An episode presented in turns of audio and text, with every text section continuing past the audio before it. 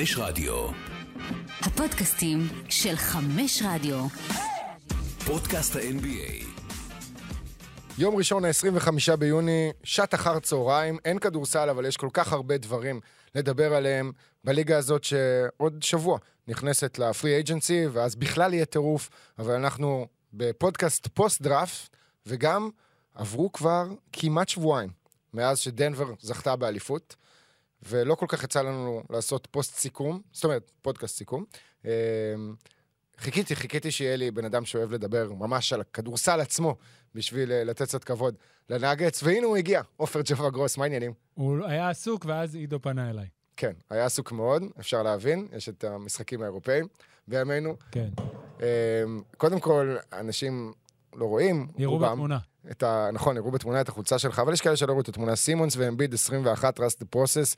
זה לא כזה מזמן. זה ממש לא מזמן, וזה נראה כמו, אתה יודע, אה, זה משהו blessed from the past, כאילו, זה עד כדי כך רחוק, סימונס ואמביד. זה רק שנתיים וקצת, אפילו לא, זה, אה, כן, שנתיים וקצת, וזה נראה כאילו באמת עידן אחר. וזה קו מאפיין של הליגה הזאת. בדיוק דניאל אתמול, אה, היום, בבוקר, העלה סטורי באינסטגרם ותייג אותי, עם הגופייה של ג'ורדן פול, שקניתי לו.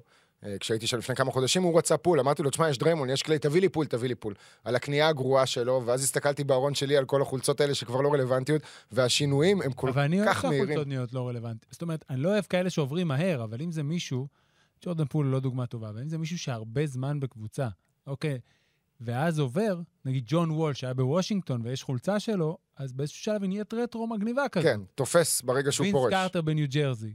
אמנם החליף 200 קבוצות מאז, אבל נתן שם חלק יפה. פרש, פתאום נהייתה רטרו מגניבה. לא, יש גם, אתה יודע, יש לי חולצה של אה, ווסטברוק באוקלהומה סיטי, של הארדן ביוסטון, אה, מתישהו מאוד הם. יחזרו ללופ. הארדן אולי ממש עוד כמה ימים. ברגע ששחקן מתקבע הרבה זמן בקבוצה, כמו שווסטברוק היה, כמו שהרדן היה, אז אין בעיה עם זה שהוא עוזב ויש לך את החולצה. שאלה טריקית עכשיו בעניין הזה. יש לי שתי חולצות של דונובין מיטשל ביוטה, בשני עיצובים שונים, כולל העיצוב, אתה יודע, של? ה nineties, הסגולה עם ה nineties. כן. עכשיו, הוא אחרי עונה אחת בקליבלנד, אה, כנראה לפני עוד כמה עונות בקליבלנד, ואולי הוא יעבור אחרי זה לניקס, זאת אומרת, ליוטה כנראה הוא לא יחזור. כן. החולצה הזאת כשהוא יפרוש, היא תהיה מה? סטייל אה, מייק ביבי בוונקובר? לא, לא. היא תהיה רטרו לגמרי. בסוף את השם שלו הגדול, את בחירת הדראפט, עשה מיטשל ביוטה. לא משנה מה יהיה, תראה, אם עכשיו יהיה שמונה שנים בקליבלנד ואז יעבור קבוצה, יכול להיות שתהיה תחרות. אבל אם הוא יחזיק פחות ויעבור קדימה, כנראה שהחולצה של יוטה תהיה יותר חזקה מהחולצה של קליבלנד. בקיצור, העצה שלנו זה תקנו חולצות של שחקנים אחרי שהם נבחרו בדראפט על ידי הקבוצה שלהם, ואז גם אם יעברו מהר, עדיין יש לפחות את הקטע הזה, כמו שלי יש עדיין את החולצה של עמנואל מודי, הבחירה השביעית של דנבר. אוקיי, אז זה קצת היה הימור מוגזם. אוקיי, המודי הזה. top שלוש, אני מבין למה לקנות חולצות, וגם אני דווקא ממליץ הפוך. אל תקנו בשלוש עונות הראשונות. תראו שהשחקן מחזיק, שהוא שווה משהו, אלא אם זה איזה- הצהרת אופנה של NBA City Edition שממש מגניבה, חכו. טוב, אחרי העצות האלה לרכישת חולצות וכולי, אנחנו עוברים לדבר על הנאגטס. אה, ותכף נדבר גם על השינויים בליגה שכל הזמן קורים, והעסקאות אה, האחרונות של וושינגטון ותגובה ראשונית לדראפט, אבל בוא ניתן את הכבוד לאלופה דנבר, אה, פעם ראשונה בהיסטוריה, שהיא עושה את זה פעם ראשונה בהיסטוריה שהיא מגיעה לגמר, והיה לנו פלייאוף מטורף, ג'ובה, עם כל כך הרבה מהפכים ומשחקים דרמטיים, ובצורה מסוימת הגמר היה כאילו down ברמת האייפ והמתח.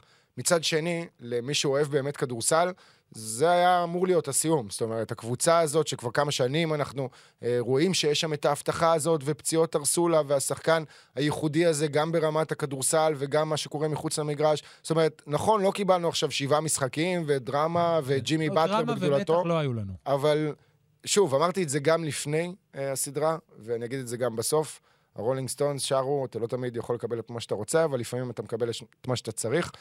אז זה אולי מה שהליגה הייתה צריכה, גם אם זה בא במחיר של פחות זוהר וכוכבים ונצנצים. תראה, אני לא יודע להגיד אם זה מה שהליגה הייתה צריכה, כי זה נשמע משהו גדול, אבל יש הרבה תהליך... דנבר הם מוכיחים שני, אה, או הוכיחו בזכייה הזאת שני דברים. אחד, עדיין אפשר להגיע לקבוצה שזוכה באליפות עם שחקנים שנבחרו על ידי ה franchise בתחילתו. זאת אומרת, היו שנים שזה היה יותר פופולרי, סן אנטוניו ספרס היא תמיד הדוגמה שעולה, אבל אפשר גם להזכיר את ממפיס גריזליס, עם אה, מרק גסול ועם אה, קונלי, שבחרה שני שחקנים, התאימה מסביבם שחקנים שהתאימו באופי, זיבו וטוני אלן לדוגמה, והגיע רחוק, גמר המערב זה לא רע. אז דנבר בחרה את יוקיץ', ובחרה את מארי, ובחרה את פורטר ג'וניור, ובנתה מסביבם איזשהו פאזל שהגיע לשיאו במרכאות, בשני חלקים אפילו. בגמר המערב, אותו גמר המערב שהיא עברה שם בחצי הגמר את פורטלנד עם ארבע הארכות והכל, ואחרי זה עם הצירוף של אהרון גורדון. בטרייד לפני שנתיים של הצירוף של אהרון גורדון, ראית למה, בתוך השמונה משחקים האלה מה הפוטנציאל של הקבוצה הזאת, מבחינה הגנתית, מבחינה התקפית. עברו שנתיים, ברגע שמרי נפצע, יוקיץ' התקדם כל הזמן הזה, ואז הם חזרו לאותה נקודת מוצא, חיזקו בברוס בראון, מצאו את כריסטיאן בראון, ובנו כמו פעם. הרי פעם בקבוצות, מה זה פעם? אני מדבר איתך אחרי ה nineties, בשנות האלפיים, היה לך שני כוכבים. אלא אם אתה הלייקרס שתמיד מביא בטריידים, אף על פי שקובי בריינט הוא שחקן שהגיע בליל הדראפט, לא הרבה קבוצות הגיעו, אבל הם ככה בנו, וככה נבנתה דנבר, והגיעה לפרקה, כמו שאוהבים להגיע, בגמר הזה. זה דבר אחד. דבר שני, זה באמת ההתקדמות, וצריך להפריד את זה, של ניקולה יוקיץ'. אמנם השנה לא ה-MVP, וזה לא באמת משנה אם הוא זכה או לא, אבל שחקן שהלך ועשה עוד ועוד דברים שהיה מדהים לראות. ולאורך כל הזמן הזה, אם אתה זוכר, אני אקח אותך, שהזכרתי את זה כבר פה, לדיונים שאתה ואני ניהלנו בכל הזה, עם מי היית מתחיל קבוצה. ותמיד יוקיץ' היה נופל בדיונים האלה, לפחות אצלי. למה? כי הוא שיחק בצד אחד של המגרש. ופתאום עכשיו הוא כבר לא כזה נורא בהגנה. והוא הלך והתקדם, אז מהבחינה הזאת, כן, ה-NBA קיבלה אחרי הרבה זמן אלופה, שהיא שיחקה איזה כדורסל שמתחברת לא רק לכוכבים, לא רק אה, מיאמי של לברון, לא רק הלייקרס של לברון. זה נתן תקווה בעצם לקבוצות אחרות, משווקים קטנים יותר, להצליח גם בצורה עצמאית ולא לחכות שיגיעו להן או בחירות דראפט גבוהות, אין ערך יוקיץ' ואפילו ג'מאל מארי שהוא בחירה שביעית, שזה לא, כן. לא, אתה יודע, אה, וושינגטון הייתה עם הבחירה השמינית בדראפט הזה, אבל בסוף השביעית, תכף נגיע לזה. וגם מבחינת הבניית קבוצה, אה, כמו שציינת, בדראפט, שלושה שחקנים מרכזיים בחמישייה, תוסיף גם לסיפור הזה את קריסטיאן בראון, שזה פגיעה בינגו, עוד בחירת דראפט, אה, סוף סיבוב ראשון. אה, תראה, אני מבחינתי, יוקיץ', זה סיפור כל כך כל כך מיוחד, כי אם היינו רואים שחקן אתלט, שחור אמריקאי, אוקיי? עושה את אותם דברים שיוקיץ' עושה, את אותם מספרים, רושם את אותם שיאים, כולם היו מדברים עליו. צריך להגיד, זה לא רק בגלל שיוקיץ' אה, סליחה. לא לשבור. לא דופק דנקים של החיים ועושה דברים בצורה אתלטית, זה גם בגלל האופי האנטי-כוכב שלו. אמ, הוא לא ראית אותו אחרי האליפות. הוא מדבר על המצעד בהתחלה, עזוב אחרי זה שהוא התחרט, אבל כן. הוא אומר, מה, מצעד לא, לא בא לי להיות במצעד, לא בא לו להתראיין, הוא לא מתרג... אני לא חושב שראינו אף שחקן בהיסטוריה שזוכה באליפות, שחקן לא, מוביל. לא, יש, יש כזה, קוואי. ו... קוואי היה בדיוק כזה. נכון, נכון. נכון. קוואי, לא, קוואי זה... יותר גרוע קוואי זה כן? קיצוניות, אבל אחרת. אצל קוואי זה כאילו הוא לא, הוא לא בסדר, או שיש איזושהי הפרעה אישיותית אצל קוואי. לא אצל יוקיץ' זה לא מרגיש ככה, אצל יוקיץ' זה כאילו, he doesn't give a fuck פשוט. אוקיי, מקבל. ויחד עם זאת, קיבלת דוגמה לעוד סופרסטאר שזה לא עניין אותו. מבחינתו, אם הוא היה ננעל בחדר, אחרי כל אירוע גדול כזה, ולא מדבר עם אף אחד, מבחינתו זה היה בסדר. כן, אבל יוקיץ', שוב, בניגוד לקוואי, הוא קומוניקטיבי. הוא מחייך, כן. הוא מדבר, ולראות אותו אחרי הזכייה באליפות, קודם כל מחבק את כל השחקנים של מיאמי, וגם ששואלים אותו על האליפות, זה, עשינו את העבודה, כאילו, זהו, סיימנו את העבודה. אמ, אני, שוב, אני לא אצא פה בהצהרות, אין מה לצאת בהצהרות. יש עוד הרבה מאוד שנים לקריירה של ניקולה יוקיץ', ואנחנו רואים לאיזה כיוונים היא הולכת. אה, אם יהיה פה שושלת, אם תהיה פה שושלת או לא תהיה פה שושלת, מה אתה אומר על הטייק הזה? כי שמענו קודם כל את מייקל מלון, וזה היה די חריג למאמנים שלוקחים אליפות, לפחות בשנים האחרונות. הוא דיבר לא רק השנה, על השנה הבאה, הוא דיבר גם על שושלת. עזוב את זה שהוא היה שיכור לגמרי כן, כן. במצעד. אה, עקץ, הטריל שם את ברוס בראון, שלא יעזוב, למרות שהוא יכול לקבל כנראה פי שלוש יותר כסף. שמאז הוא כבר יצא מהחוזה שלו. הוא יצא מהחוזה, השאלה אם הוא יחתום שוב, לא, הוא ילך... סביר להניח שלא. להרוויח כסף, ומגיע לו להרוויח כסף. אה, זה משהו שאפשר לדבר עליו בכלל, שושלת בעידן של היום, שאנחנו רואים כל כך הרבה קבוצות... שמחשיבות את עצמן כקונטנדריות, וראינו את זה גם בפלייאוף הזה, כן? היו יכולות להיות חמש-שש אלופות בסצנריוז אחרים. תראה, מה שיכול רק לעבוד כדי לשמור על אותה שושלת, אוקיי, יש פה איזשהו גרעין. הגרעין הזה כרגע הוא, הוא יוקיץ' ומרי מעל, ומה שנקרא בשכבה מתחת זה פורטר ג'וניור ואירון גורדון. ויש שני דברים שצריכים לקרות על מנת שדנבר כן תהפוך לאחת כזאת שמגיעה, בוא נגיד, לגמר המערב במינימום, עם פוטנציאל לגמר כל שנה. אחד, היא צריכה להמשיך לפגוע בדראפט עם בחירות כמו קריסטיאן בראון. משהו למשל שהלייקרס לאורך כל ההיסטוריה שלה חוץ מבאמת מתי מעט בדרך כלל, נופלת בבחירות הגבוהות ומצליחה בבחירות הנמוכות. אגב, היא עשתה כמה עסקאות ברבע דראפט כדי להתקדם. כן. אז זה היא תהיה חייבת לעשות. והדבר השני, ויש לה סופרסטאר שזה יכול לעבוד איתו, ששחקנים ירצו לבוא לשחק לצד יוקיץ' ומרי, תמורת פחות כסף. ככל שאנחנו מתקדמים לעבר ההסכם החדש, עם התקרה השנייה והרבה חוקים, יהיה קשה לשלם למישהו מעבר לקור של ה... מעבר לליבה של השלושה, ארבעה שחקנים שחתומים אצלך על חוזים שבחרת בדראפט או שהבאת אותם באיזשהו שלב.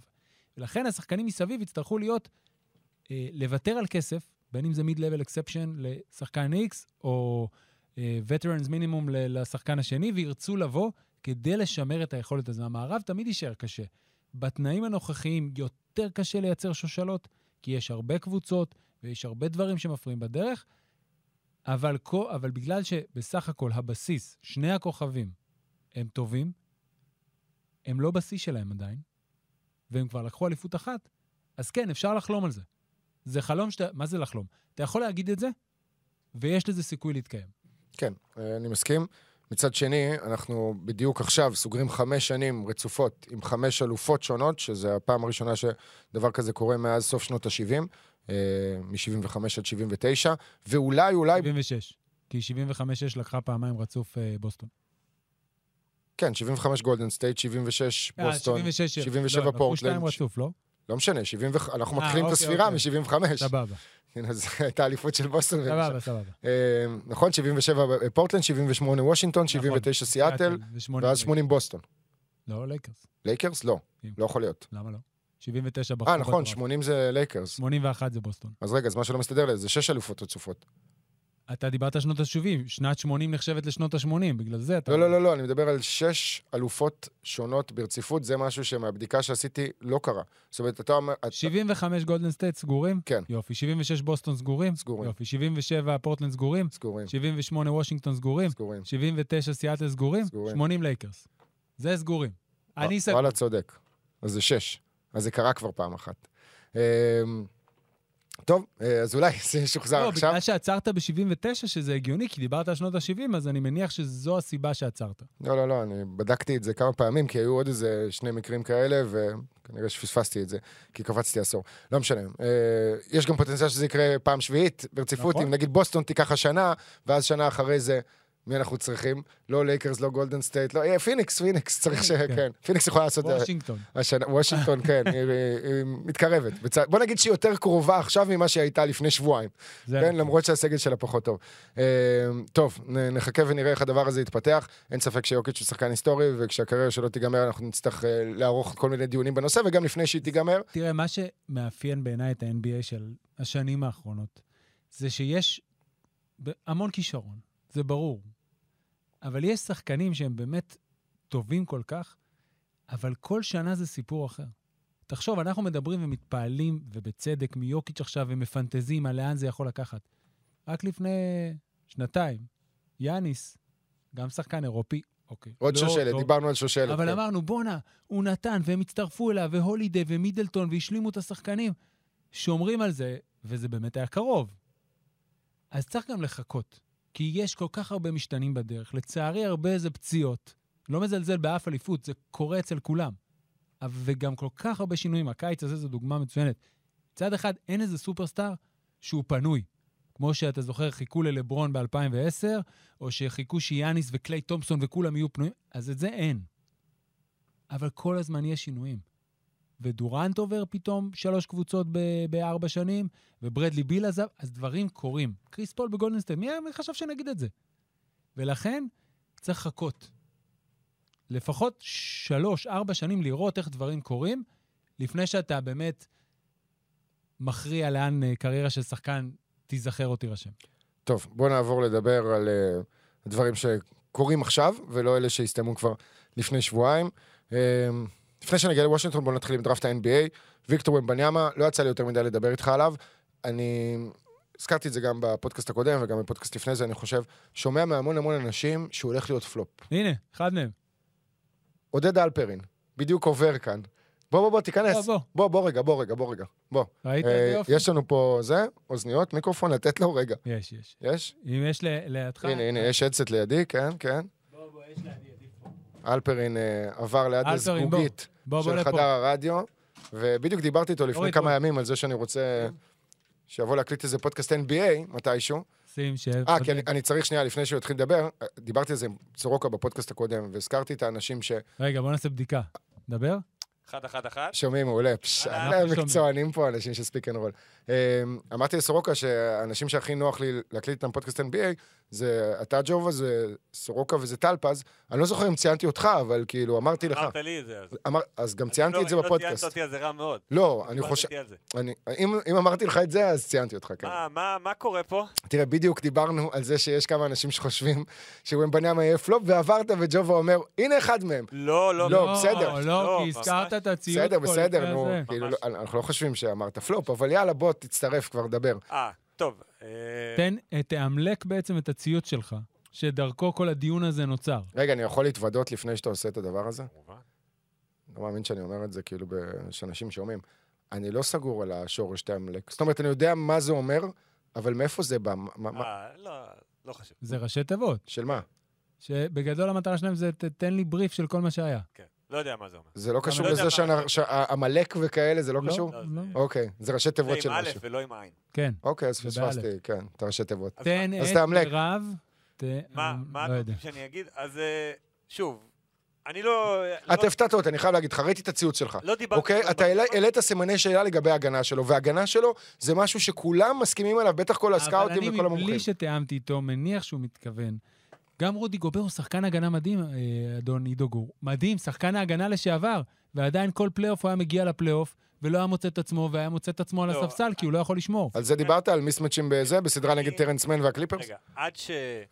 עד שלא ראיתי אותו משחק משחקים מלאים בקדנציה הזו, כי ראיתי אותו בווילרבן, וזה היה עדיין, כמעט ולא שיחק. השנה לא ראיתי אותו במהלך העונה הסדירה, ולא רציתי לכתוב את זה. שמעתי, שמעתי דיבורים.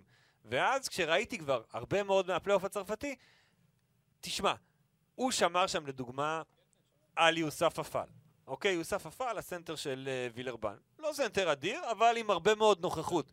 גבוה, חזק, ברגע שהוא נועל אותך, ברגע שהוא נועל את ומבניאמה, הסיפור נגמר. עכשיו, ומבניאמה הוא חמש בעמדה, אבל הוא משחק בעצם מחוץ לבקבוק, נגיד, הוא, יכול, הוא בין שלוש לארבע ומה שהוא רוצה להיות בעתיד. ארבע ושתי חמישיות. משהו כזה. על מי הוא אמור לשמור? בחמישייה נורמטיבית של NBA, נגיד פוגשת עכשיו uh, סן אנטוניו במשחק... את דנבר. את, לא, לא את דנבר, אני הולך על פילדלפיה. אוקיי. סבבה, הוא צריך לשמור על ג'ואל אמביד. זה היריב שלו. לא, תראה, זה זה לא אוקיי, זה לא לא- מדויק. לא, בסדר, אז הוא לא שומר על חמש. הוא הולך לשמור על העמדה מספר ארבע. תראה, שמעתי משפט יפה עכשיו, שדיברו על הצירוף, שבטח נגיע לזה אחרי זה, של פורזינגיס לבוסטון, אוקיי? ודיברו האם חמישיות של פורזינגיס ורוברט וויליאמס יכולות לעבוד. שאלה לגיטימית. אז אמרו שסביר להניח שבין אם הוא ישחק עם הורפורד ובין אם הוא ישחק עם וויליאמס, אחד מהם ישמור את החמש, הביגמן הזה, והוא ישמור את השחקן עם הכלייה הכי פחות מסוכנת. כנ"ל. אני, שוב, אני ממש... אני, לא- אני, אני איתך בלהטיל אני ספק, רוצה להגיד- אבל יש אני לזה רוצ- פתרונות. אני רוצה להגיד, שוב, זה פודקאסט NBA, אז אני לא יכול, אני לא, אני אגיד את הדברים האלה, ואני מניח שאנשים לא אוהבים לשמוע אותם, אבל זאת האמת מבחינת איך שאני רואה אותה. לא מתעסקים בהגנה שלו עם בניאמה, כי זה לא מעניין אף אחד. בשלב הזה של הקריירה שלו, ירצו לראות אותו עושה 20 נקודות, דופק 4 חסימות, עושה 14 ריבאונדים, ושש שלשות. ואוכל טאקו בארוחת בוקר בסן אנטוני. זה כבר קיבלים. נכון. כי זה מה שמעניין ארוחת כרגע. ערב זאת הייתה, לא? זה מה שמעניין כרגע. אבל אם אנחנו מסתכלים קדימה, ורוצים לראות את ההתקדמות שלו כשחקן כדורסל, ואת ההתקדמות של המועדון יחד איתו, כמובן שהוא לא יעשה את זה לבד. יצטרכו עוד להקיף אותו בעוד. זה, זה, זה יצטרך להיות יותר גדול מ... מה, מה מטריד אותך אבל? כי אף פעם, קודם כל, שני דברים. אחד, אתה לא בוחן התקדמות של שחקן ב-NBA לפי קנה המידה האירופי. זה לעולם לא יהיה. המשחק שונה לחלוטין, בטח משחק העונה הסדירה, ולכן עניין ההגנה הוא לא מעיד על כלום. זה לא אומר שהוא יהיה חור. זה רק אומר שזה לא הדברים הראשונים שאתה רוצה לבדוק. זה אחד. דבר שני, צריך לראות, הרי ההיסטוריה של שחקנים בגודל הזה, גם אם טיפה יותר נמוכים, אוקיי? הדוגמה שכולנו זוכרים עכשיו, ואתה גם כתבת אותה, וזה הכי טבעי בעולם והכי הגיוני להשוות, זה קריסטה פורזינגיס, אוקיי? אני הולך איתך עוד אחורה. אני הולך איתך לרלף סמפסון, אוקיי? בחירה ראשונה בדראפט 83, אחד הפרוספקטים הגדולים בשנות ה-80, הגוף שלו לא החזיק. אז זה היה אז עשור הרבה יותר פיזי בשנות ה-80, וזה היה עולם אחר, ואז הוא לא יכל לשמור על שחקן אחר, אלא רק על החמש, והוא עוד שיחק עם אולג'ואן, אתה מבין? אבל אז היה יותר קשה. והיום יש לך הגנתית איך להתמודד עם הדברים האלה ב-NBA, למה? כי לא שומרים. לא אומר את זה כביקורת, אני אומר את זה כעובדה. ההגנה. העונה הסדירה לא קיימת. אוקיי, אל סטפ אין. רגע, אני, אני רק אסיים. שבסוף כל מה שאנחנו נחשוב על ומבניאמה, יוצא מנקודת ההנחה שמדובר כרגע בפרוספקט הכי מדובר מאז לברון ג'יימס, וזה תמיד יהיה בעוכריו. כי אני לא... כאילו, מה זה לא מאמין? לברון יש אחד. לברון בא עם כל השק של הלחץ הזה, אבל לפני לברון היו אחרים. מאז לברון לא היה כזה? אה, זיון. זיון, אתה פשוט חכם יותר, ואתה אומר, אוקיי, כנראה זה לא יהיה זה, אבל שהוא יצא, אמרו שהוא לברון. לא, תקשיב, לא היה דבר כזה בהיסטוריה של הכדורסל. ומבניאמה זה שם שהדבר היחיד שכאילו, בציוץ הזה שכתבת שם, שהיה לי מצחיק, זה אני מעביר אותו לידיים של אה, אחים אנשי ה-NBA. הוא בידיים שלנו כבר חמש-שש שנים, אני שומע פודקאסטים עליו מ-2017. כן, מאז שהוא היה ילד בן אה, זה 13. לא- זה לא אומר כלום, בסוף זה לא, באירופה. זה כן אומר שהוא פרוספקט כל כך כל כך גדול ויוצא דופן, שמגיל 13 אני שומע את בריין ווינדורסט מדבר עליו, וכולם אבל כבר עם לברון זה היה אותו דבר. לברון, אני מזכיר לך, בתיכון, בתיכון, לא שודרו בגיל מחוץ 13, לא בגיל... של- עזוב אף אחד לא שהתקשורת... שומע עליו מגיל 13. עזוב ומבניאמה כן. לא. כן. אנחנו ראינו אותו בננטר. אני אומר לך, אני ב-2017 שמעתי פעם ראשונה את השם ויקטור ומבניאמה, אין שהוא הולך להיות השחקן... את השם, אבל הוא לא היה... ההייפ שיש עליו היום זה שלוש שנים. בסדר. מגיל 16. היה את הגמר נגד צ'ט הולמגרן באליפות העולם עד נכון. גיל 17. שם באמת כבר אמרו, אוקיי, זו בחירת דראפט אה, ראשונה מול כנראה בחירת דראפט ראשונה, והשנה הזו שלו במטרופוליטנס, אם לא הייתה בחירת, אם הוא לא היה בחירת דראפט ראשונה עוד לפני כן, אז זה התקבע באופן טוטאלי, כי הוא, אגב, הוא, היה מה- שחקן, הוא היה שחקן בוגרים טוב, באופן שאף אחד לא ציפה ממנו להיות כל כך הפתיע את טוב כולם, הכי בשנה טוב בליגה. הצרפתית. מה שמעניין אותי זה האם זה יהפוך לטרנד. כמו שעושה ריזשה עכשיו, זאת אומרת, לפני זה חשבנו, היה נראה ששחקנים דווקא כן רוצים לטעום את היורוליג, כדי, כדי להגיד, לשים אני את זה חושב שבמקרה של שלהם. מבניאמה, לא, לא, לא. אני, הסיפור פה הוא עניין פיזי, אוקיי? במערכת, אין בעיה. מערכת השיקולים של הצוות ומבניאמה, הסוכן שלו, המשפחה שלו, המעבר למטרופוליטנס והבחירה בקבוצה שלא משחקת באירופה, נכון. הייתה בשביל שהוא יוכל להתאושש מעולה. ולא יהיה עליו עומסים, ולצורך העניין, אה, ולראיה, הוא לא פספס משחק אחד העונה. מעולה. אז השאלה אם זה עכשיו, ששחקנים שמגיעים לגיל 19 ונחשבים פרוספקטים, לבוא נגיד לוטרי ומעלה, האם זה יהיה הכיוון שלהם? אני לא חושב, אני חושב עכשיו, זה שפשוט... כבר קיים, כן? קיליאן הייז לא, ראינו את הלך זה, כן, לאולם. באולם. הלך לאולם כדי לקבל את הבמה הזאת, אבל אולם גם משחק באירופה. שחואן נונייס נמצא שם עכשיו, כן, ואנחנו מניחים שהוא גם יעשה את ה... זה שהולך מתישהו. לבורג, ובורג כן משחקת ביורו-קאפ, אוקיי. אבל גם, גם שוב, אי אפשר להשוות בין מה שעשו עם ומבניאמה וזה שה-NBA לקח את משחקי הליגה נכון. הצרפתית ושם אותם בשידור ישיר, ב live, בסטרימים באתר שלו, כי רק כדי.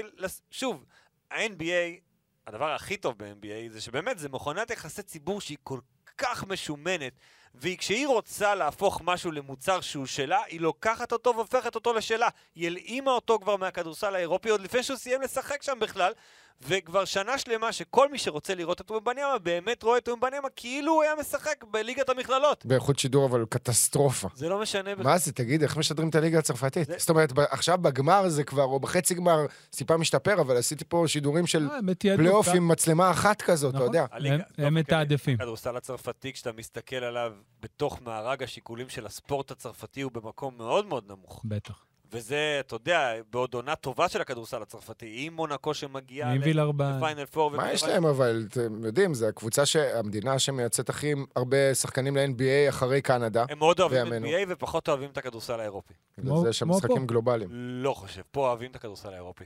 אוקיי. פה, כי. כי בגלל ההצלחה של מכבי תל אביב. אנחנו חיים בתוך קהילת הכדורסל. קהילת הכדורסל אוהבת את הכדורסל האירופי. זה נכון. אבל אם עכשיו תלך לאתר, ניקח את האתר שלנו, אוקיי? ותסתכל על מה, על מה יש יותר קליקים, יש יותר traffic, תבחר אתה, אז זה מכבי יורוליג, NBA, ליגה, כדורסל אירופי. NBA לא יותר ממכבי יורוליג? אני לא מבחינת יודע, המספרים? זה שזה תלוי, אם יש למכבי עונה טובה, אני לא בטוח.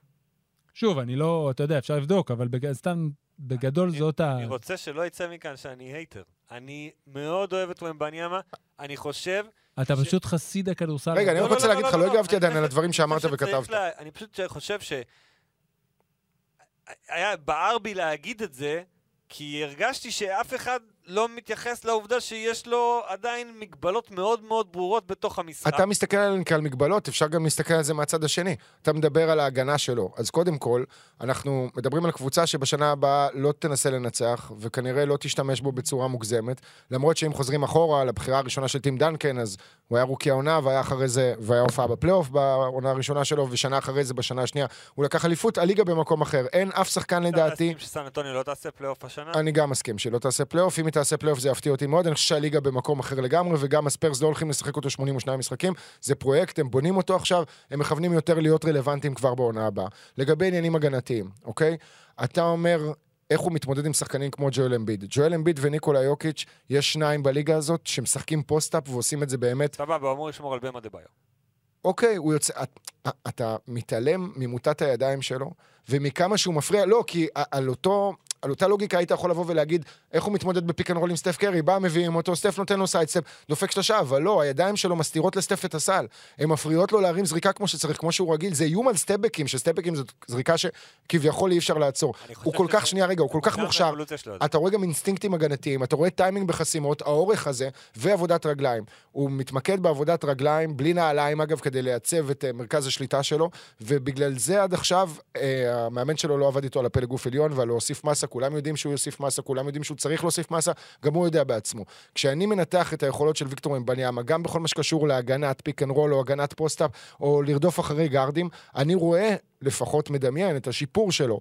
בשנתיים שלוש עבודה ב-NBA, שבזמן הזה סן אנטוניו לא מחפשת תואר. היא מבינה שאין לה עדיין את חלון ההזדמנויות הזה, היא גם צריכה עוד שחקנים, כי עם כמה חייזרי שהוא לא יהיה וכמה גדול ומעל המשחק, זה עדיין משחק של חמישה על חמישה ואחד לא יכול לנצח. ומה שיש שם עכשיו, זה לא שווה פלייאוף. אז זאת ההשגה שלי מכל הסיפור של ומבניאמה. זה הכל. זאת אומרת שצריך להסתכל על זה בטווח זמן של עוד שנתיים, שלוש, ואתה שיש לך ניסיון, אתה רואה NBA, נכון שאתה מתמחה ומתמקד בעיקר בכדורסל האירופי, אבל אתה רואה הכל ואתה יודע הכל, ואתה פריק של כדורסל, ראית לפני כל כך הרבה, לפניו כל כך הרבה שחקנים שמגיעים לשם לא- ועוברים את לא- השנתיים שלוש, אבל לא כאלה- עד שהם מגיעים לאן שהם אבל לא מגיעים. כמוהו.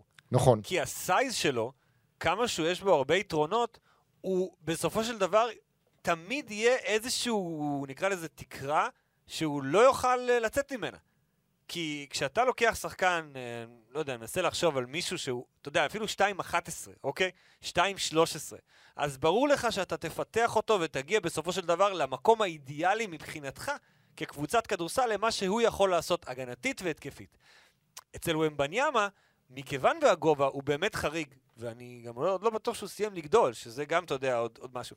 הוא יכול להגיע פתאום ל-2.24. 2.24, מה עושים עם הדבר הזה?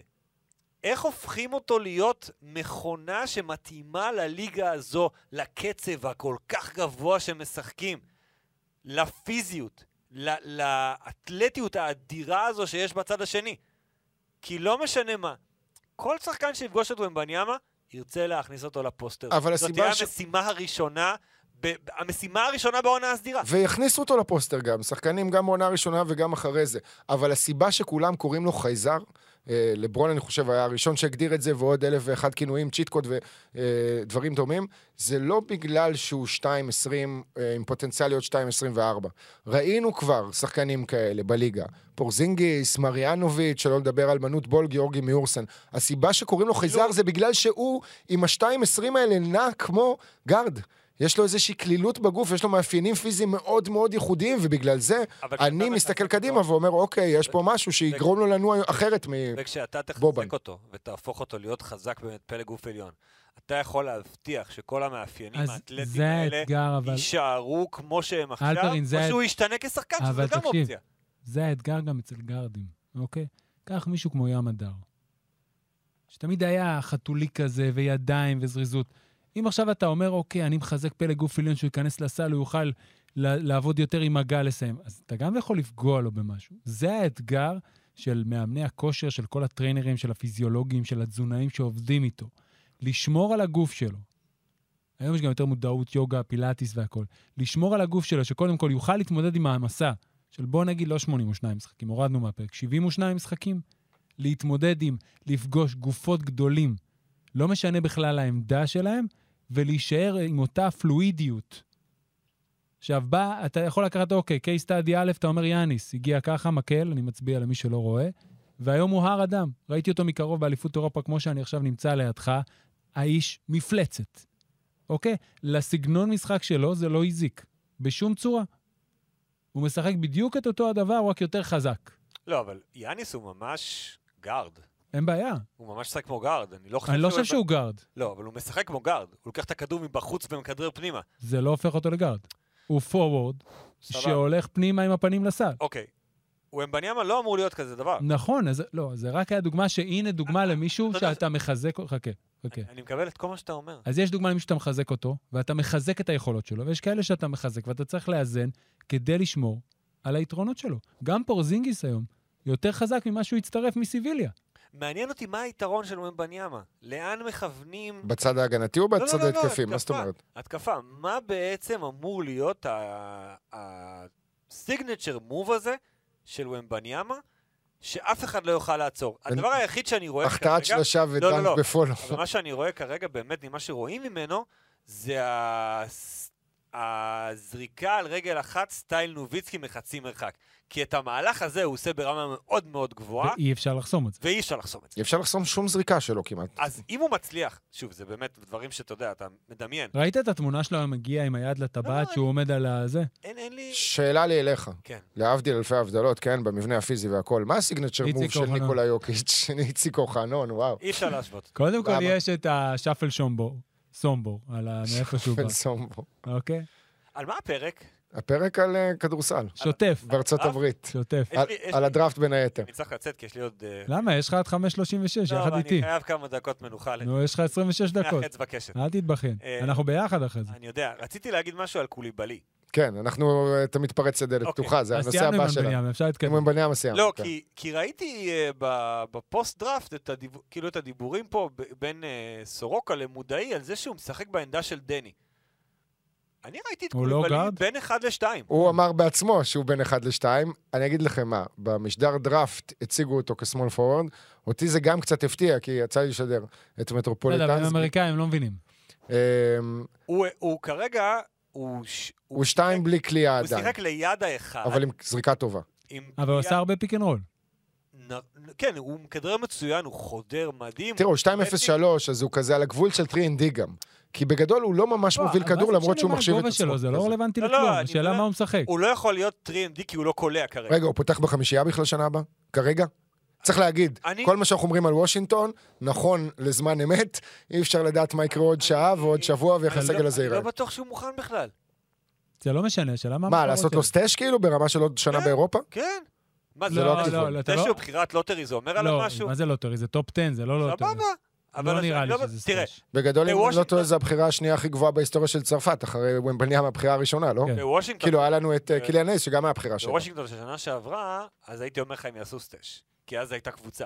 עכשיו, מכיוון ובעצם המציאו משהו חדש, אז יכולים להגיד, אוקיי, אז בתוך המשהו החדש הזה, גם ככה אנחנו קבוצה לא כל כך טובה, בואו לפחות ננצל את זה, וניתן לו להתגלח על חשבון הקבוצה הזו 20 דקות. בקיצור, לדעתי הוא יעלה, בהיגיון שלי, כמו שאני רואה את השחקנים, הוא יעלה מהספסל. טייאס ג'ונס יהיה באחד. ג'ורדן פול וקורי קיספרט 2, 3, תבחר אתה מ-2, מ-3. דני בארבע. אין וגאפורד סיכוי. שפול יפתח יחד עם קוליבלי וקיספרט? זאת אומרת שטייאס ג'ונס עולה מהספסל? אני לא רואה את קוליבאלי לא, עולה לא. בחמישייה, זה מאוד מאוד מוקדם. הוא לא מוכן, הוא לא מוכן לזה. כן, אבל וושינגטון לא מחפש ניצחונות, היא רוצה להפסיד, היא רוצה בחירות כן. אבל אתה מביא כבר... אם טייאס ג'ונס יהיה בסגל ולא יעבור בטרייד, אין סיבה לא לפתוח איתו. כי גם אם אתה חושב קדימה ואתה אומר, אוקיי, אני נבנה, אבל אם יש לי שחקנים טובים, וטייאס ג'ונס נחשב שחקן איכותי, שאפשר לבנות עליו, שחקן מחליף שהיה כל השנים, ושחקן שאתה רוצה אותו בעמדת ה point guard שלך, אין סיבה להעלות אותו מהספסל. אתה רוצה כדי לא, הם גם לבדוק... דיברו עליו בקיץ, הם רצו להביא אותו לפני מונטי. נכון, אתה רוצה לבדוק את ההתאמה שלו, אתה רוצה לראות מה הוא שווה, האם הוא יכול להוביל קבוצה, מה תעלה אותו מהספסל? אתה מביא אותו כדי להיות רכז ראשון, כדי להבין גם, האם אני נפטר ממונטה מוריס? זה יכול לקרות גם לפני, כן, אבל נגיד התחלת את העונה, מי אני רוצה כרכז שלי, העונה, מי אני רוצה ברכז בעונה הבאה? אין סיבה שהוא לא יהיה הרכז הראשון. ולכן בעמדות 2-3, אני גם לא חושב שפיזית הוא מוכן לפתוח בחמישייה. עם כל זה שהוא היה לא, שחקן בליגה הוא- הצרפתית. הוא מאוד בוסרי. הוא כן. באמת בוסרי. אני אני ראיתי לא, זה אותו... שחקן שבגדול הוא היה פרוג'קטד לדראפט הבא. נכון? לא, לא, בגלל זה אני אומר, עשה איזה קפיצה בחודשים האחרונים, הרבה בגלל ומבניאמה, כן? אם כן. לא- אם לא משחק עם ומבניאמה, הוא לא היה בדראפט הזה. שוב. זה הימור, זה מאוד מאוד גדול של וושינגטון, בבחירה גבוהה. זה לא דני, דני היה כוכב אדיר באירופה. נכון, גם בוא. נשים על השולחן, בכל ה mock drafts, הבחירה שהם רצו, שוושינגטון עשתה, הייתה אנטוני בלק. והוא הלך. לבחירה השישית הלך באורלנדו. בחירה אחת לפני זה, אז זו הייתה רק התוכנית מגירה. זו לא הייתה המטרה הראשונה של וושינגטון. לא יודע אם ראיתם את הדיווחים, אבל האימון היחיד... האימון היחיד של אה, בילאל קוליבאלי, בגלל אה, חוסר בזמן, כי הוא היה עסוק עם הקבוצה שלו בפלייאוף הצרפתי, היה בוושינגטון, היה להם זמן לבוא כן. ל pre workout אחד. כנראה ששם כבר הכינו את תוכנית המגירה עוד לפני הדראפט. אה, בואו נעבור שנייה לדראפט בכולו, זאת אומרת, בכלליות, מבחינת דני. תוצאות טובות, כן? כאילו טריסטן ווקצ'ביץ' זה לא שחקן שאמור אה, זה לשחק עכשיו, הוא גם לא על אותה עמדה. שאנחנו מכירים כאילו ממש. עכשיו, ווקשביץ' לא שיחק השנה בפרטיזן בלגרד. כן. לא שיחק. הוא לא נתן לו ז'ליקו. הוא, הוא הוציא אותו, תראה, המשחק הגדול ביותר של ווקצ'ביץ' היה משחק הקורונה נגד צסקה מוסקבה. נכון. עם ריאל מדריד שבאה עלתה עם הנוער. והוא ועוד, וגם ה... הוא וקלבז'ר קלבז'ר, הסלובני, ו- ואח של אה, גרובה. תשמע, זה היה משחק, אני זוכר שידרתי אותו, זה היה משחק הזיה, כן. שאיכשהו הם ניצחו עם הילדים, ואז ראית את ווקצ'ביץ' ומה יש שם. ודפק שם איזה פוסטר ככה, אבל הוא לא שיחק השנה בפרטיזן בלגרד, והוא נבחר סיבוב שני. ווקצ'ביץ' לדעתי לא יהיה בוושינגטון בשנה הבאה. לא, אני לא חושב שהוא ישחק בוושינגטון, אני חושב שהוא יישאר באירופה. לדעתי הוא לא ישחק ב-NBA מעולם. לא, הוא לא יהיה. לא יודע, לא רואה את זה קורה. באמת? עד כדי כך? לא, לא לא, חושב. לד... יש שם קצת פוטנציאל. כאילו, חמש עם קליעה, לא? יש... אני לא יודע. לא? לא ראיתי אותו משחק. קשה מאוד להעריך איך תראה העונה של וושינגטון בכלל ושל דני בפרט, כי ג'ורדן פול, ראינו אותו רק בפרוגרם מסוים, אחד, בתפקיד, בהיררכיה של סגל מסוימת. עכשיו הוא יבוא לפה, בטח מה שעובר לו בראש זה לקלוע 90 נקודות למשחק. כן. זאת אומרת, דני יכול למצוא את עצמו גם בלי כדורים בשביל להגיע למספרים שהוא רוצה. מצד שני, לפי כל ה prediction, לפי כל התחזיות ולפי איך שאתה רואה את הסגל, יותר הגיוני שהוא יעלה בעמדה 4, וזו עמדה שתעשה לו הרבה יותר טוב מאשר העמדה מספר 3, הוא שיחק את רוב הדקות שלו בשלוש עונות הראשונות. אתה רוצה אותו בארבע? בטח, זה- תמיד אמרתי שהוא חייב לשחק אוקיי. בארבע. גם אני מעדיף אותו בארבע. כי הרבה יותר. בגלל שהקליעה לא מספיק טובה? לא, כי הוא יכול ש-. לקחת את הריבאונד ולייצר ולצאת. הוא ריבאונדר טוב, זה אנחנו יודעים בוודאות כי אני הייתי העונות שלו. מעדיף, זה לא עניין של הקליעה לא טובה, או- אני חושב שהקליעה תשתפר, אה, והמספרים יעלו בצורה לא דרמטית, אבל לפחות הוא יגיע ל-35% מחוץ לקשת. אה, אבל אוקיי. אם הוא point forward, אם הוא ארבע, זה אומר שיש עוד שלוש לידו עם קליעה יותר טובה משלו. ואז הוא יכול למצוא שחקנים בפינות ב drive and kick, זה משפר את המשחק שלו, נותן לו יותר אפשרויות, אה, מעלה את מספר האסיסטים וכולי. אז כן, אני חושב שארבע זה העמדה הטובה ביותר בשבילו. אה, נשחרר אותך, ואנחנו גם ככה ברבע שעה האחרונה. של הפודקאסט. רגע, רגע, לפני, סליחה. דבר אחרון, בגלל שיש פה הקשר לספיק אנד רול, ווידוי קטן. מקליטים מחר? אמ, אם תזמין אותי. אני שידרתי את הדראפט עם סורוקה. איפשהו בסוף ה lottery, הייתי חייב ללכת לשירותים. אוקיי. חייב ללכת לשירותים, שעה וחמישים בתוך שידור, בדרך כלל יש לנו כבר בשלב הזה הפסקה, מחצית, עצירה קצרה. יוצא, הולך לשירותים, חוזר לבחירה ה-17, פספסתי את הבחירה ה-16. רואה, קיונטה ג'ורג' הולך לביילור. למחרת אני מקבל הודעה באינסטגרם, ג'ייסון סיגרס? לא ממנו, אבל ממישהו אחר, תגיד, איך לא אמרת כלום על ג'ייסון סיגרס? אני אומר לו, לא אמרתי מה. הוא אומר לי שהוא הבן שלו. קיונטה ג'ורג', אני אומר לו, מה, על מה אתה מדבר? לא ידעתי שדבר כזה קרה, איך זה? הוא אומר לי, אבל הוא ישב איתו בריאיון בשידור. איך נכון. לא אמרת על זה כלום? ואז אני כזה, אני לא, אני הייתי בשירותים בדיוק. זהו, בדקתי. יודע, אני- אני אני מוכרח להגיד שאני לא חושב שהיית צריך לספר את הסיפור הזה. למה? לא יודע, זה... לא, אני רק רוצה זה. בסדר, דברים קורים, כאילו, לא, אתה יודע. בעיה שדברים קורים. אבל- אני, לא, אני אגיד לך משהו, השקופית, אוקיי, אני התכוננתי מן הסתם לדראפט הזה, עברתי על קיונטה ג'ורג', אני יודע מי זה אה, קיונטה אה, ג'ורג'. ברור לי. גם השקופית שהייתה ב, אה, בשידור אחרי שהוא נבחר, זה raised by single mom. אז כאילו, לא היה לי שמץ של מושג של ג'ייסון סיגרס בן ה-37, שעדיין משחק פה בארץ, הוא בליגה לאומית. לא, הוא עזב פה כדי ללכת ולהתמקד בהכנה של אה, הוא קיונטה. העונה כן. סיים את העונה. ברעננה. כן, הבית. שנתיים ברעננה. היה מלך הסלים של הליגה הלאומית בשנה שעברה. אם- שנה ש... אם אני- לא בעונה האחרונה. וואלה, זה כן, גדול. אחת לפני. אני, הוא בכה שם כזה, התרגש שם, זה היה רגע יוצא דופן, זהו, זה היה החיבור של ספיק אנד רול. והכיפים שיצא. והווינרים שהיו פה. גם לגמרי. בלאומית וגם בליגת העל של סיגרס, אז כן, קצת מפתיע את האמת שמבחינת הגיל, יש לו בן. ש- יש כנראה בן זה לא 19. היה בתכנון. כן, בגלל זה גם הוא אולי raised בגלל by זה single הוא mom. כן, לא, אבל הוא היה שם. אבא היה כל הזמן פה.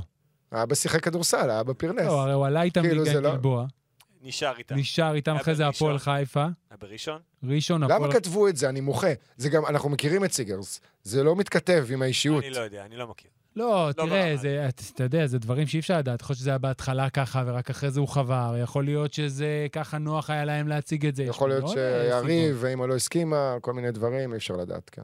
יכול להיות שהוא לא אבא, והוא רק היה חבר של האימא, והוא החליט לתמוך, אתה לא יודע. יש הרבה דברים. אל תסבך אותנו עם השמועות שרצו על. אנדרו ויגין, זה אנדרו ויגין, זה כבר אה, אתה שמועות שהוזמו. אני לא נכנס לפינות האלה. אה, טוב, תודה, שקראתם לי. תודה שהצטרפת. תודה שצייצת, תודה אנחנו שעברת. נבדוק אה, מה הלו"ז תחשוב עד שלך סוף בפעם ההפסקה, הבאה, מה עושים מחר. וננסה גם. לתפוס אותך על הדרך. תוך כדי החץ, בבקשה. ביי ביי. רגע, רגע, עכשיו. תודה. טוב, בוא נעבור לשאר הדברים שוושינגטון עשתה. אה, הפודקאסט האחרון שהקלטנו היה אה, לפני הטרייד על ג'ורדן פול, ובינתיים הצוות החדש, ווינגר, דוקינס, טראביס שלנק, לא מפסיק לעבוד. אה, קראתי בוא ושמעתי ניתן את האוהדי... shout-out לטור של ערן סורוקה באתר ערוץ הספורט, בדיוק על כל מה שקורה בוושינגטון, קשור ל- לקרוא. שמע, אני נכנס כל הזמן לספייסים של... אני ממליץ לכם לעקוב אחרי גרג פיינברג בטוויטר, שהוא אחד מהקולות... בן של מרים? אה, בן של סיגרס. אה, הוא אחד הקולות הבולטים ב fan base של הוויזרדס בטוויטר, והוא מעלה מלא ספייסים כל פעם שיש איזשהו משהו אה, שהוא גם נותן לאנשים לדבר, אני אפילו דיברתי, כל בן אדם הוא מעלה, פותח, כל אחד שייתן את הדעה שלו, אה, ואנשים בהתחלה התחרפנו. על הטריידים, על הטרייד של ברדלי ביל לפיניקס, על הטרייד של פורזינגיס, שמעתי אנשים עולים וצורחים כאילו בצורה קיצונית, לא מאמין, איך זה, זה, זה, זה, מקללים את כל העולם, אני, יורדים על ההנהלה החדשה, ואז יומיים אחרי זה אותם אנשים עולים, אני מאושר, אני אומר להם תודה, כל מה שהם עושים מעכשיו, אני לא מעביר להם ביקורת. קיצור, אני לא חושב שאתה כמוני תסכים שאנחנו רואים פה front office מאוד מאוד חזק, עם תוכנית מאוד מאוד ברורה, עם הרבה מאוד משאבים אנושיים בכל מה שקשור ליכולת לסגור עסקאות, גם כאלה שנופלות, זאת עם הקליפרס שעברה לעסקה עם ממפיס, ובעיקר הירידות על ברדלי ביל. עכשיו, כשאתה מסכם את הטרייד הזה, ועבור ברדלי ביל גם, אה, זה מצטרף לג'ורדן גודווין ולאיזאיה טוד, לא שאיזאיה טוד רלוונטי למשהו לפחות עד עכשיו, נער אבל- פוסטר קלאסי. כן, אבל זו בחירה 31, הוא לא אמור להיות נער פוסטר, אתה יודע, זה עוד פשלה של טומי שפרד. כן. אה, בחירה כזאת שבכלל לא משחק ב-NBA בשנים האחרונות. אז כשאתה מסתכל על ה trade הזה ורואה מה היה ה return, למרות שצריך להגיד דבר אחד, אוקיי? הרי כולם דיברו על בחירות סיבוב ראשון.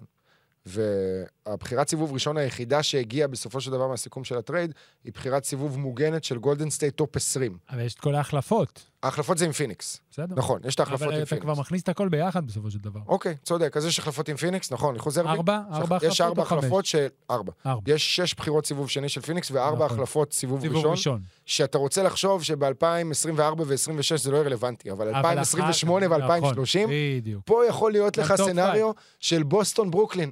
הבחירות של ג'ייסון טייטום וג'לן בראון זה בכלל בחירות מ trade על זה שברוקלין הייתה גרועה. נכון. אה, אז, אז הוא יצא גדול, והוא עשה את המקסימום מחוזה מאוד מאוד קשה, וגם אחרי זה מקריס פול. בקיצר, תן את ה take שלך. או, תראה, קודם כל לקח זמן להבין בהתחלה, בגלל שקריס פול הגיע וניסו למצוא עוד קבוצה, והוא עבר רק אחר כך, ולא כל התמונה הושלמה, אז זה היה נראה בהתחלה שהייתה פה איזה, פה איזה פשלה, כי לא הגיעו בחירות סיבוב ראשון. בהתחלה, רק כשהודיעו על ברדלי ביל ועל מה עובר, זה לא היה ברור. ואז מצאו עוד קבוצה. ואז סגרו את הדיל של קריס פול. ואז שלחו את פורזינגיס, וגם עכשיו יש לך גם בחירת סיבוב ראשון נטו, אמנם עם הגנה, אבל בחירת סיבוב ראשון, וגם ארבע החלפות בחירת סיבוב ראשון, ששתיים מהן יכולות להיות בונבוניירה. אז לקח זמן לראות את זה. ובגלל זה בחצי הראשון, אני קורא לזה, בסיפור עם, עם ברדלי ביל, בהתחלה אמרתי, איך הם לא קיבלו כלום? אני מבין, יש לו no trade clause, והוא יכול אה, להשפיע על הרבה ומה מקבלים, אבל אחת, מרקוס סמארט שווה שתי בחירות ואתם מקבלים אחת, אבל אז שסגרו את הכל, ומה שהלך לממפיס הלך לממפיס, ופורזינגיס הלך לבוסטון והצליחו לשכנע אותו לחתום כדי לעבור ב sign and trade, שזה כבר הצלחה. זאת אומרת, לעשות את ה sign and trade ולהרוויח משהו, עשו עבודה מצוינת. עכשיו, עם כל הכבוד לאינטרס של וושינגטון כמועדון, לא, כארגון, זה, זה היה גם באינטרס של פורזינגיס, אגב, צריך להגיד. אין בעיה. כאילו, לא... כלכלית זה סידר לו יותר אתה- כסף בפחות שנים ממה שהוא היה יכול לעשות. לא, לא, אם, לא היה, אם זה לא היה משרת האינטרסים שלו, ברור שהוא לא יעשה את זה, אבל הרבה פעמים לי נראה מהצד שלשכנע שחקן לחתום על, על עסקה כדי לעבור, אתה ממש צריך לעבוד בזה. הרי גם לגולדן סטייט בעקיפין של אה, דלת מסתובבת זה הביא אליפות. כי קווין דורנט עשה sign and trade בשביל להביא את דיאנג'לו ראסל, דיאנג'לו ראסל הפך לאנדרו ויגינס, וזה עזר מאוד לזכות בתואר. אז כ franchise, וושינגטון עשו את העבודה, הולכים סוף סוף ל rebuild, כי הבינו שה... זה אפילו לא אמצע. המתחת לאמצע הזה, שאתה לא מגיע לשום מקום, לא מוביל אותך. וברדלי ביל בעוד שנתיים, הכסף הזה באמת היה עצום. אז מהבחינה הזאת הם עשו ניקוי אה, אורוות, הביאו צוות חדש גם בהנהלה. נראה שהבעלים נתן להם את הגב, נתן להם את הכוח לעשות את כל מה שהזכרת עד עכשיו. אפרופו בעלים, אתה קולט שחוץ ממנו, הבן אדם השני הכי ותיק במערכת, זה דני. זה דני. כן. כאילו לא כולל כל מיני עובדים מאחורי הקלעים וזה, מן. נכון. עכשיו, זה החצי של וושינגטון. איך זה ישפיע על דני? באמת, עוד קשה לדעת. היה איזה יום אחד, יואב מודעי צייץ יפה, אני, אני כמעט בטוח שזה היה הוא, שהיה 24 שעות, שהיינו בטוחים שכל הכדורים ילכו לדני. אז עכשיו הגיע ג'ורדן פול, זה לא יהיה פשוט. אבל השנה הזאת היא, כמו הרבה שחקנים, שנת חוזה. ודני משחק על החוזה הבא שלו, שיכול להיות שנופתע, והחוזה הזה כבר יהיה באוקטובר. נכון? לדעתי באוקטובר הם יכולים לחתום כן. הארכת חוזה. אבל אם זה לא יגיע לזה, וכרגע שני הצדדים ישימו את זה בצד ויחכו לסוף העונה, עונה טובה שווה עוד בין 2 ל-5 מיליון דולר כל עונה. שזה במצטבר בין 8 ל-10 מיליון, 5, 3, כן. מה? לא הבנתי את המתמטיקה שעשית עכשיו. עונה טובה, עונה טובה, כן. זה לפחות, נגיד, במינימום הוא שווה 10 מיליון דולר לעונה. אוקיי. עונה טובה יכול להיות 12? לא. יכול להיות פתאום 15 לעונה. לא, עונה טובה לדעתי עכשיו שווה במינימום 16, ויש פוטנציאל לזה שעונה טובה, לעומת... זאת אומרת, אם הוא אוקיי, נותן אתה- עכשיו עונה בסדר. של, של ממוצעים של 18-10 כזה, אתה מעריך את זה ב-16, אני מעריך את זה ב-15, אני לא מעריך את זה חשוב. אפילו ב-20. אתה צריך בעיה. להסתכל על תקרת השכר, איך הולכת לקפוץ עוד שנתיים, אלא אוקיי, כבר סבבה. עכשיו אין 136 אבל- מיליון דולר. חוזה אוקיי. של 20 מיליון, אז עוד היא אה, שווה- שלוש אז שנים, היא שווה במינימום הוא. בין 20 מיליון דולר ל-30 מיליון דולר במצטבר? כן. יפה. אז דני, ירצה או לא ירצה, בסוף זה יושב בראש. כאילו, הוא לא עמד בסיטואציה הזאת מעולם, פה באירופה זה לא קיים. וברגע שיש לך חוזה מובטח, אז אתה גם לא צריך לדאוג לזה. אתה רוצה להשתפר, אתה רוצה ללכת קדימה, אתה רוצה להוכיח שאתה שחקן NBA, שיכול לשחק בכל קבוצה, זה ברור. בתור ספורטאי זה הכי הגיוני בעולם, בתור כדורסלן, בתור שחקן NBA. עכשיו אתה משחק על החוזה. אני מאמין שיהיו לו את ההזדמנויות. בטח אם הוא יעבור לארבע. ועל פניו, כרגע כל הצעדים נראים שוושינגטון היא קבוצה שתיתן אה, ירי חופשי לדני וג'ורדן פול. איפה אתה שם אותה, אגב, עכשיו? אבל הבעיה צריך לעשות אה, מה, מדד עוצמה במזרח. זאת אומרת, איזה מקום היא בין ה-15 הקבוצות במזרח? זה בחמישייה האחרונה. לא, היא תמיד הייתה בחמישייה האחרונה. השאלה אם עכשיו, נגיד, היא יורדת לסוף של הסוף. לא, אומרת- לא בטוח. שרלוט יותר טובה ממנה עכשיו? תראה, אני חושב זה- שכן. אפשר יותר... אורלנדו יותר טובה ממנה? בטוח, חד משמעית. כן. בגדול זה בינה לבין דטרויט. זה מאוד מעניין, אבל, אוקיי. הביאו את גלינרי. ישחק? לא חושב. לא ישחק. לדעתי אפילו. יקבל buyout. אוקיי, מי יקבל בעיה? כי...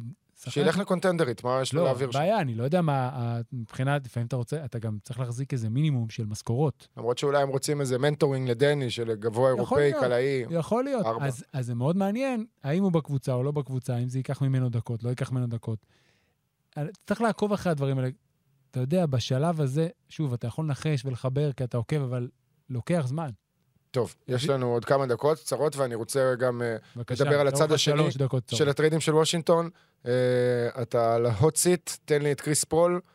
יש לי שלוש דקות, אז לא נגיע כבר לפורזינגיס. יאללה, קריס פול- בגולדן סטייט. אוקיי, אני מת על הטריד הזה, אל תשאל אותי למה. אני אסביר לך אבל למה. אני, אני חושב שלקבוצות זה טוב שיהיה הרבה קלפים. להיות כמה שיותר מגוונים. רגע, הוא פתח בחמישייה או שהוא עולה מהספסל? כאילו, מה, יש לך סטף, קריס פול, קליי, דריימון וויגנס, זאת החמישייה? אם יתעלמו ממעמדו, הוא צריך לעלות מהספסל. אבל נגיד והוא יעלה בחמישייה. מהר מאוד יהיה את החילופים וזה, אבל כשאני מדמיין את הדקות האלה, שסטף בחוץ, ואפילו קליי בחוץ, ורק דריימונד וקריס פול, ואני חושב על ה pick and roll שלהם ביחד, מלא דברים יקרו מהדבר הזה. ג'ונתן קומינגה יכול להפוך לדיאנדרי אייטון פתאום. נותנים ב short roll לדריימונד גרין, הוא קופץ ל alley-oop, הוא מגיע מהצד הזה. הוא נותן להם קודם כל כלי נשק שאין להם. זה אחד. שתיים, בהנחה שדריימונד יישאר, כן? כי הוא יצא הוא מהחוזה. יישאר, לא היינו צריכים להגיד את זה גם על ג'ורדן פול, כן? חלק מהסיבה שגולדן סטייט שחררה אותו, עשתה את ה trade הזה עליו, כי הוא לא בא שם טוב לאנשים במועדון, וזה היה ברור שדריימונד גרין לא יישאר בקבוצה, אם ג'ורדן פול יישאר שם. כן, אני לא חושב כי... זאת אומרת, ברור שאתה צודק, אבל מצד שני, מה דריימונד גרין היה מוותר על גולדן סטייט של ג'ורדן פול? לא נראה לי. נשמע לי מוגזם, מופרך. זה עניין של אווירה, אתה יודע, זה לא ג'ורדן פול, זה אבל כל התחושה שיש מסביב. הבעיה באווירה היא הפוכה.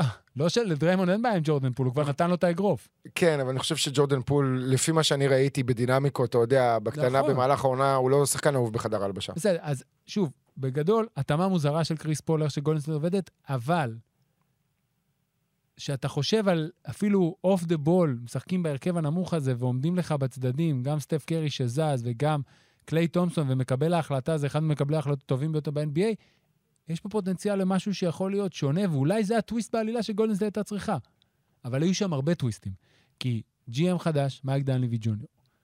סופרסטאר מתבגר, מזדקן, תבחרו עוד מה שאתם רוצים, שמשחק בסגנון מאוד מסוים, שהיה יריב גדול של המועדון הזה, ודריימון גרין, שיחזור, אבל בכמה כסף ומה יבנו מסביב. איך אמר אה, טים בונטמפס, אני חושב שזה היה בפודקאסט ששמעתי, הוא אמר basically, גולדן סטייט העבירה את ג'ורדן פול, לא רגע, אני אנסח את זה מחדש, אמר משהו, אה, זה עבר משחקן שדריימון גרין נתן לו אגרוף לפנים, לשחקן שדריימון גרין ממש התקבל. רצה לתת לו אגרוף לפנים, אוקיי. אה, לפחות לפני כמה שנים. מה, אני, אני לא יודע, משהו עושה לי את זה ב trade הזה, יכול להיות שאני אטעה וזה לא יתאים ויהיה awkward fit all the way, אבל יש שם משהו ב- במנהיגות ובחוכמה וביכולת של קריס פול לעשות כל כך הרבה דברים בתוך הכדורסל, שאני מרגיש שזה יצליח.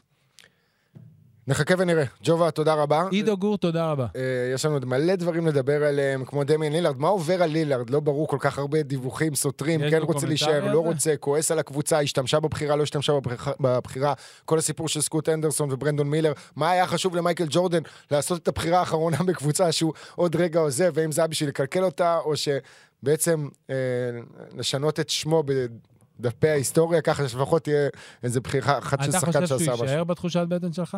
מי? לילארד בפורטלנד. יפתח את כן, העונה בפורטלנד? כן, כן. אני חושב שהוא... זה משחקים כאלה...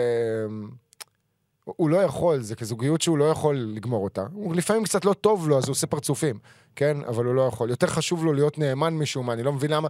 גם המצב קצת מורכב איתו, הקבוצה היחידה שהוא יכול להגיע אליה היא מיאמי באמת, ואני לא בטוח שהיא תרצה לספוג את הכסף שלו, כי כל המציאות משתנה בגלל ה-CBA החדש. דיברנו על זה קצת, ב... אני ממליץ לך לשמוע את הפודקאסט סורוקה. הקודם. סורוקה נתן פה הסברים יחסית אה, מקיפים. אה, ובעברית. בעברית, כן. אני לא, לא יכול להגיד לך בו-. בוודאות שהבנתי לגמרי, עדיין יש לי איזשהו... אה, העיקר שסורוקה הבין. סורוקה והמאזינים, אני פחות חשוב. זהו, תודה רבה גיא זילקה, לגיא זילקה שהפיק, ותודה לכם שהאזנתם, וג'ובה, נתראה. ביי ביי, להתראות.